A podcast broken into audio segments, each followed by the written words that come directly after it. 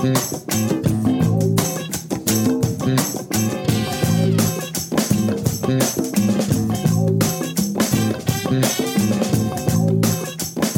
welcome everybody to EC30. The conversations continue. A group of local believers in the past 14 weeks has been talking about racism in light of the gospel. And the next part of our series has been inviting local pastors, leadership to speak to these issues. Today, we have the privilege of having Dr. Thomas Beavers from New Rising Star Church in the East Lake community with us. Pastor Beavers, welcome. Thank you so much. I'm glad to be here. Yes, sir. Quick intro for Dr. Beavers. Upon his graduating Kentucky State in Beeson, he succeeded his grandfather, who served in New Rising Star as third pastor for 35 years. And as the servant leader of New Rising Star Church, which is also called the Star hashtag Team Star, Dr. Beavers leads several efforts that impact the community, which include but are not limited to the following education, financial literacy, workforce development, housing, recreation, and the church. The goal is twofold to preach the gospel for the purpose of enlarging heaven and to develop people in the community that they may have access to a better quality of life on earth. Again, we are excited to have you. And I'm just going to pray real quick and turn it over to you. What we've done is we've sent uh, Pastor Beavers our top 15 questions that we had talked about over the course of 14 weeks. But we've also asked him, what questions have we not thought of? And just get his biblical perspective, offering us both challenging as well as hope in Jesus Christ. So let's pray together. God, thank you for this day. Thank you for Pastor Beavers. We call upon your grace and your wisdom in this time. At times we feel just so overwhelmed and burdened for what's happening in our world, and we need your truth of your word. Thank you for your word. Thank you for Pastor Beavers. We ask you bless our time together for the sake of your beautiful name and for your glory. Amen. Pastor Beavers, I'm going to turn it over to you. Thank you so much for this opportunity. I'm so, so honored not only to be doing this, but I'm really, really encouraged uh, that you are doing this and that you are leading this effort. Uh, we need so many more people doing just what you're doing. So I want to say thank you from the bottom all right, so you sent me a list of questions, and it's several questions. There's no way that I'd be able to cover all of them in the time allotted. However, I picked about two or three of those questions, and I want to try to cover them the best way that I know how. So, this is what we'll be discussing, amongst other things, as the Spirit leads. Do you feel the white evangelical church has had an unholy silence and not spoken up enough as they did in the 1960s? Are they committing the same sin over again? That's question number one. Question number two, I'm going to discuss in addition to praying, how can we tangibly advocate or intercede for people of color in our sphere of influence? That's question number two. Uh, question number three that I want to try to give regress to is Does the church have more of a responsibility to address racism than other communities do? What steps should the church take to address racism? So, uh, with that in mind, uh, that's kind of a clear format of where we're going to be going today. So I want to start with question number one. Has there been an unholy silence from the white evangelical church as it was in the 1960s? Uh, David, to be honest, uh, at first glance, I thought that it was. However, uh, you give me so much hope mm. because you go to a white evangelical church, Birmingham, Alabama, Brook Hills, Shout out to Pastor mm. Mason and the entire congregation of Brook Hills. And I, I know that you and your church have been strategically working through this issue on racism. So I do know that on one hand, there has been an unholy silence from the evangelical pulpit. However, I recognize that not all white evangelicals are silent. Some are actually doing the work uh, to make things better and doing the work to be able to change the mindset uh, to be able to bring about the type of country that all of us want and to make our country live up to our highest ideals. Mm. And so uh, Dr. Matt Mason sent me a text or he sent me an email of some statements that Brook Hills and their elders were kind of going through. And I, I believe on last Sunday, he preached about these statements, and I was very, very encouraged uh, just to know that somebody was actually doing the work who didn't have my skin color. Somebody was doing the work who did not look like me. And what I've determined is that if you want to get it, you can get it. Mm-hmm. And if you don't want to get it, you'll find a reason and an excuse not to get it. You can find reasons and excuses to argue for what it is that you want but the question has to be raised do we want what we want or do we want what God wants? So, yes, in the past, there has been an unholy silence, and even in the present, there is an unholy silence, but that silence is not coming from all white evangelicals. So, I want to begin by addressing that and saying that uh, perhaps you've seen this March, uh, May the 31st, which was Pentecost Sunday in 2020. I had the opportunity to speak at a rally at Kelly Ingram Park, uh, just of the back of the killing of George Floyd, Breonna Taylor, Ahmaud Arbery, and so on and so forth. And the list goes on and on and on. And the message that God gave me, He actually gave me that message maybe about two or three years ago. And I just had the chance to deliver it to the city of Birmingham, Alabama. That message was called Lift Every Voice. Mm-hmm. And uh, Lift Every Voice is actually a song. Uh, most people of color call it the Black Negro national anthem. We understand that there are not two different national anthems, so I understand that even that phrase can be divisive, but if you can understand for the sake of the thought of the idea of what I'm saying, most people of color recognize that song, Lift Every Voice, as the Black Negro national anthem. And I have always contended that the Pledge of Allegiance will never become a reality without the Black Negro national anthem, Lift Every Voice. Uh, matter of fact, in the 2021 NFL season, they have now said that they're going to play Lift Every Voice and they're going to play the American national anthem back to back together. And I know that that's caused some kind of controversy. But when you look at the lyrics of both, both of them really need to be married together because you cannot have one without the other. So when you think of the Pledge of Allegiance, uh, it says, I pledge allegiance to the flag of the United States of America and to the republic for which it stands, one nation under God, indivisible, with liberty and justice for all. We quoted, but although we've quoted, um, it is undeniably true that we've yet to live up to these highest ideals of our country, one nation under God, liberty and justice for all people and not just some people. And I contend that the Pledge of Allegiance can never become reality without the Black Negro National Anthem, Lift Every Voice. So that song simply says, Lift every voice and sing, till earth and heaven ring. Ring with a harmony of liberty. Let our rejoicing rise, high as the listening skies. Let it resound loud as the roaring sea. And the key to the song is lift every voice. So oftentimes when we see injustice, and oftentimes when we see uh, unarmed black men and black women being killed, at the hands of white police officers, it is always the voice of the minority that is lifted, the voice of the marginalized that is lifted, the voice of the oppressed that is lifted, and nothing changes and nothing takes place. I contend until every voice is lifted, not just the black voice, but also the white voice uh, not just the oppressed, but those who are unaffected by the injustice until we all decide to lift our voices together. Those who are affected directly and those who are unaffected, uh, until we all decide to lift our voice together, change is not going to take place. Until we all decide to lift our voice together, we'll never be one nation under God. Mm. Until we all have to lift our voice together, uh, there will never be liberty and justice for all people.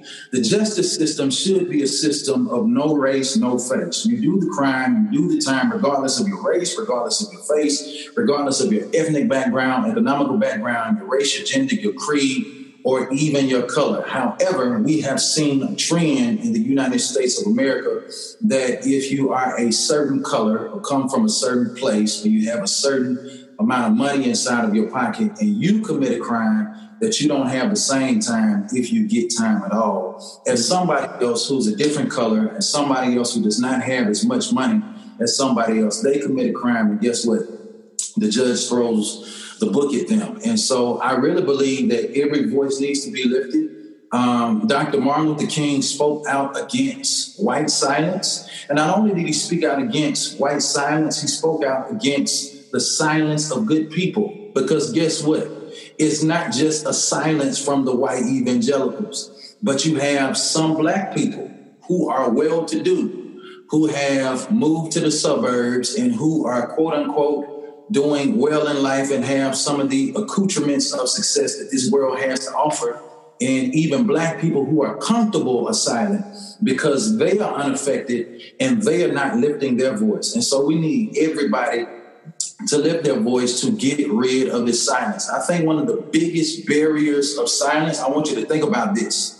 Today's heroes were yesterday's criminals. I want you to think about that statement. Hmm. Today's heroes were yesterday's criminals. Dr. Martin Luther King Jr. is a hero today. He was a criminal in the 1960s. That's the reason they put him in jail. If you understand what I'm saying? Yes, he acted mugshot. But today we celebrate him as a hero, but he was considered to be a troublemaker when he was actually alive. And so, so many people don't want to lift our voices because we don't want to be considered to be a troublemaker. Mm. We want to be celebrated. We want to be heroes. We want the world to like us. And a lot of times we choose popularity over being effective. And I, I believe that we have to make up inside of our minds that regardless of what people think, regardless of what people want, we have to begin to examine what does God want. And am I more concerned about pleasing God than I am with pleasing people? Um, one of the scriptures I can give you on this is Daniel chapter number three. Uh, there were three Hebrew boys, Shadrach, Meshach, and Abednego. Uh, and the Bible declares in Daniel chapter number three, Nebuchadnezzar in the land of Babylon built an image of gold, 90 feet tall, and told everybody at the sound of the music, bow down to the image. Well, guess what? They stood against culture when everybody else bowed to the culture.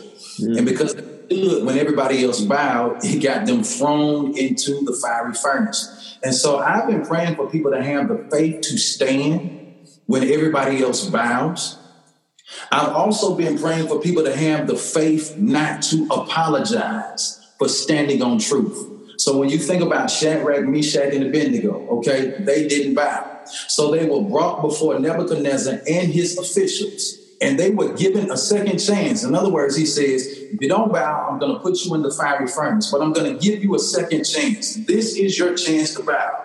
And when they had a second chance to bow, guess what? They still didn't bow. Mm. And so a lot of times we take a stand, but because of the cancel culture that we live in, in the United States of America, that because you say you stand here, uh, they say that because you stand here, you hate everybody else who is not like you.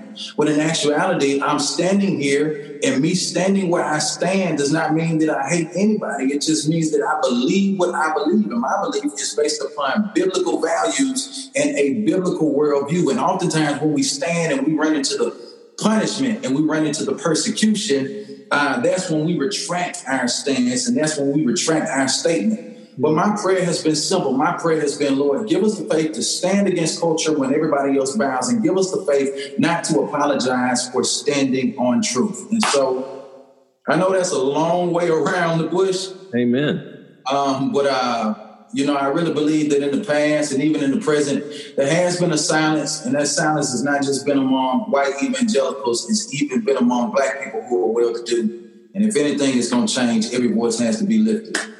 Um, the second question, in addition to praying, how can we tangibly advocate or intercede for people of color in our sphere of influence? So, my first message was lift every voice, but when you lift your voice, you have to know what to say.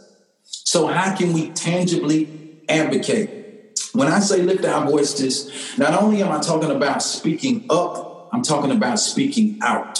Those are two different things. Mm. Speaking up vertical, that's when we talk to God in prayer. So a lot of times we pray about it and we feel like we get past because I recognize that this is an issue and I told God about it. I don't need to do anything else. But after you speak up to God vertically in prayer, we need people who do not have the color of our skin to actually speak out to where other people in the world can hear you and cry out against the injustices of society. Number one, when you see something that's wrong, people say, okay, I want to speak out. I don't know what to say. You do know the difference between right and wrong. Mm. Yeah. So, I mean, it's as simple as saying, hey, that's wrong. That's it. It's as simple as saying, hey, that's wrong. Also, I'm going to say this this is controversial, but I'm going to explain. Not only can we not be afraid to say that's wrong, we cannot be afraid to say Black Lives Matter. Amen. And here's the reason I made that statement. That statement has been controversial amongst the Christian community because of the organization Black Lives Matter. Um, the organization, a lot of times I run into Christians and they say, okay, you a Christian, right? I say, yes, I'm a Christian. And they'll say, well, hey, I'm a Christian as well. Uh, and they say, well, if you're a Christian, how in the world can you say Black Lives Matter? Uh, all men were created equal. And then they go to the website of the organization Black Lives Matter and they put statements from their website that are unbiblical statements right in front of your face and say, This is why I don't say Black Lives Matter. Well, most Black Christians, okay, who believe in the same God and the same Jesus, still use the phrase Black Lives Matter. And when Black Christians use that phrase, we're referring to the statement, not necessarily the organization. When you think about the organization, we agree with the part of the organization that fights for the justice of Black lives. Uh, we do not agree with the part of the organization uh, that is trying to devalue the family unit, okay, because that part is not a biblical worldview. Uh, but at the same time, if you're part of a party, you have some some things in that party you agree with, and some things in that party that you don't agree with.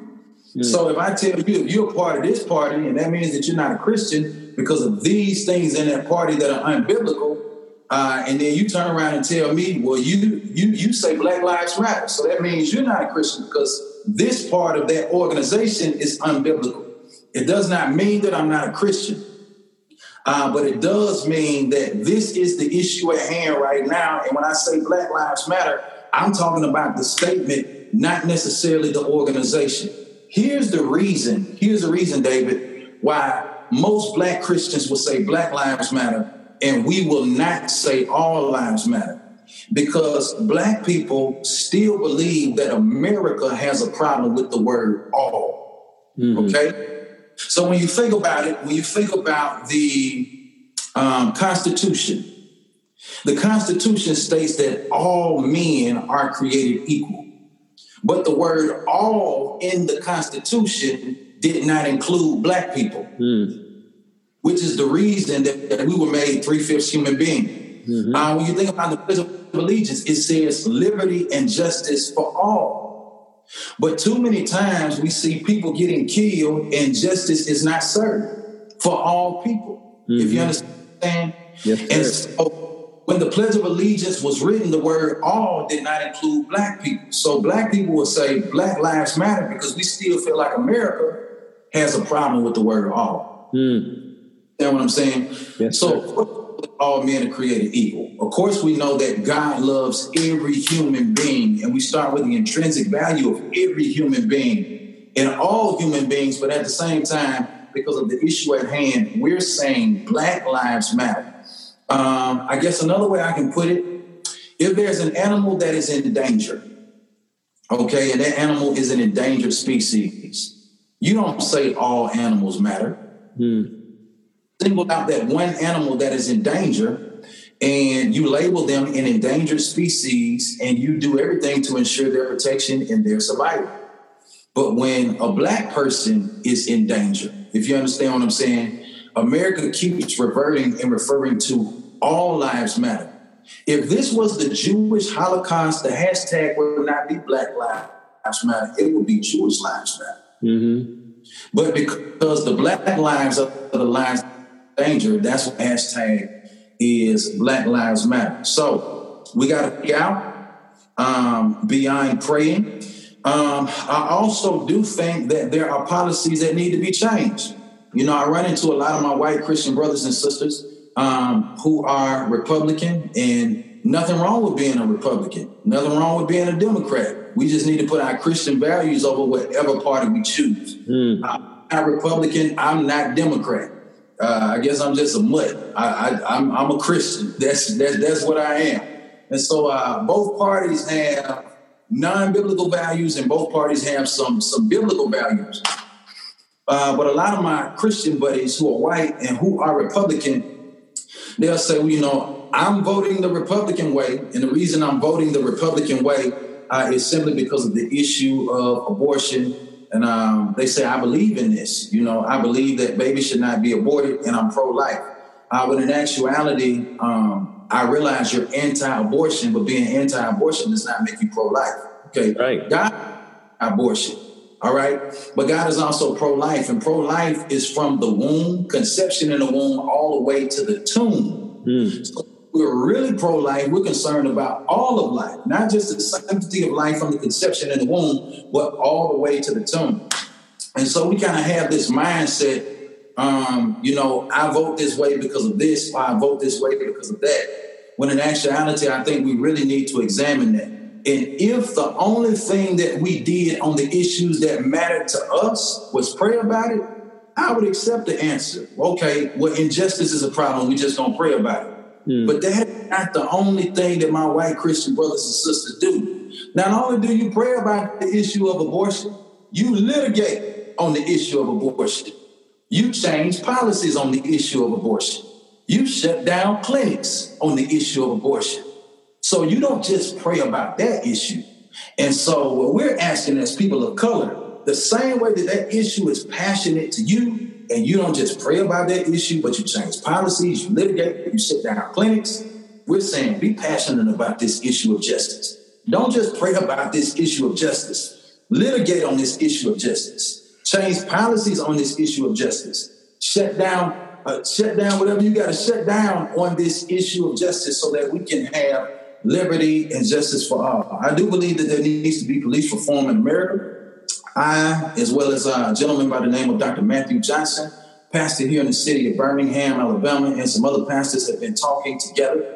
And uh, we've come up with five things specifically that we believe needs to take place uh, in litigation on the issue of police reform. Uh, number one, we believe that anything that comes against the intrinsic value of every human being, should be our point of attack. And we believe that there are five things that come against the intrinsic value of every human being when it comes to uh, police brutality, to police reform, uh, reform in the United States of America. So uh, we believe that uh, you should get rid of qualified immunity. Right now, if the police shoots anybody, the law is automatically on our side, on their side. With everybody else, yeah, I, I mean, it's just different. It almost what whatever the original intent was of that law is not being used for the original intent. So qualified immunity just kind of gives you the excuse to shoot somebody and get away with it just because you got a badge and not necessarily be held accountable for it. Okay, so qualified immunity is one issue. Get rid of the no knock warrant that uh, devalues the intrinsic value of every human in Kentucky. We believe that it needs to be done all over. Uh, we believe that every uh, law officer should have mandatory, implicit, and explicit bias training because we all bring implicit and explicit biases to the table. Mm. So what when I'm policing in a community that I am not from, because I'm not from there, I don't understand the community or the culture. Because I don't understand the community or the culture, I overreact and I'm over aggressive.